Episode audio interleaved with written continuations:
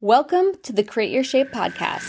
I'm Jenny the nutritionist, and I'll be teaching you the strategy, structure, and science to build muscle and decrease body fat, specifically for ladies who work out. Hello, how are you feeling in your body right now? Tight, lean, sluggish, flat, or even fluffy? I have been feeling really fluffy this past week and I remember back in the day, I would immediately make that mean that I was getting fat and that I needed to eat clean and cut carbs and to reverse it ASAP. I'm going to break down what that actually means and what's actually going on with me now and why I'm fluffy now and how I've assessed it so you can determine what this fluffy is representing and you can use it to make decisions that are going to actually be beneficial for you in the long term. So this is what fluffy is like for me right now. It's seeing myself in the mirror and having less definition. The line that separates my shoulders from my arms isn't really there or isn't there as much.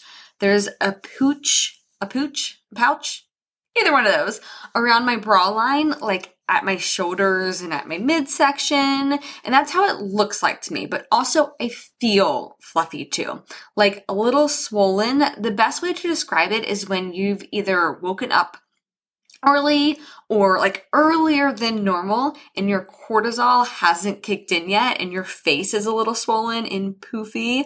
That's how I feel, but all around, like my complete body. And lastly, my weight is usually up a couple of pounds. So when I am fluffy, that's typically what it feels like to me, and that may be similar to you. That's how I was feeling kind of that this past week. When this happens, and it will, you want to dissect it to see what's actually going on. So, first, you always have to differentiate long term trends versus what's happening in the short term at that point in time. They should always be viewed separately. The long term trend is the bigger picture. It represents true body fat in muscle mass. And then the short term or that point in time represents what's temporarily going on in the body. So let's assess the long term first. The main question I had was Was I gaining body fat? Which I'm sure a lot of you guys do too. I have spent the last couple of months in a calorie deficit where I lost a lot of body fat. So just the week prior, I was feeling pretty lean. And in the months and weeks before that, I was feeling pretty lean and, and not fluffy.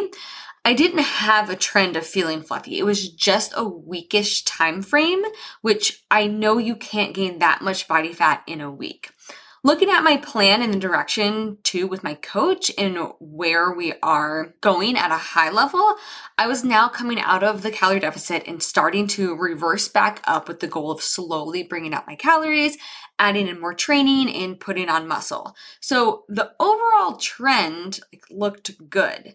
Now, if this was the case for weeks, I would probably question it more and look at other factors like strength and muscle growth and my macros. But now that I assess that it was just one week, I could question what short term factors could be influencing the current fluff in that week. In the short term, meaning just a handful of days, or if you're just looking at a point in time, like a specific metric like weight or just how you're feeling in that point in time. Fluff in temporary weight gain is usually influenced by water retention and inflammation. Water retention meaning your body is holding onto more water extracellular or like outside of the muscle cells. If it was intracellular, it would be more in in the muscle cells and your muscles would actually look more prominent then. And then inflammation is just like when you get a scratch or injury, your body has a natural response to swell to allow more nutrients to go to that area to heal quicker.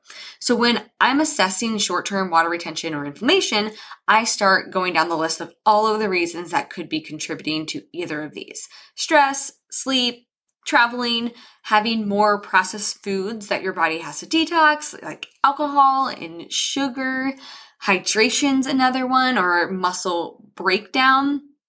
Eating out because of the inflammatory oils that they use. And there's so many different ones, but this is kind of like the general list that I go down. So for me, I could narrow it down to three main things. The first one was I started working out more again. So I'm after this intense protocol I was on, I was starting to reverse up, feed up, and then starting to train more. So I'm training four days a week now, and I'm definitely getting stronger. And I'm also getting a bit more sore in fatigue. Like I can tell my muscles are trying to come back. They're being challenged. So I know the muscle breakdown is causing inflammation because that's how it's allowing more nutrients to go to that, those muscles to recover. So inflammation is a good thing here, but at the same time, I don't want to be inflamed 24 7. I want to make sure I'm recovering quicker than being inflamed for a whole week. The next thing was my water intake. So as I'm reversing up, my carb targets are going up as well, and I've been slacking on my water intake. The water binds to the carbs, which is intracellular, meaning in the muscles. Then it would make my muscles look more prominent and not flat, and therefore contribute to even more of like not looking my best. Lastly, I had eaten out a bit more than usual, so between the oils and more processed foods, that might have also had something to do with the inflammation.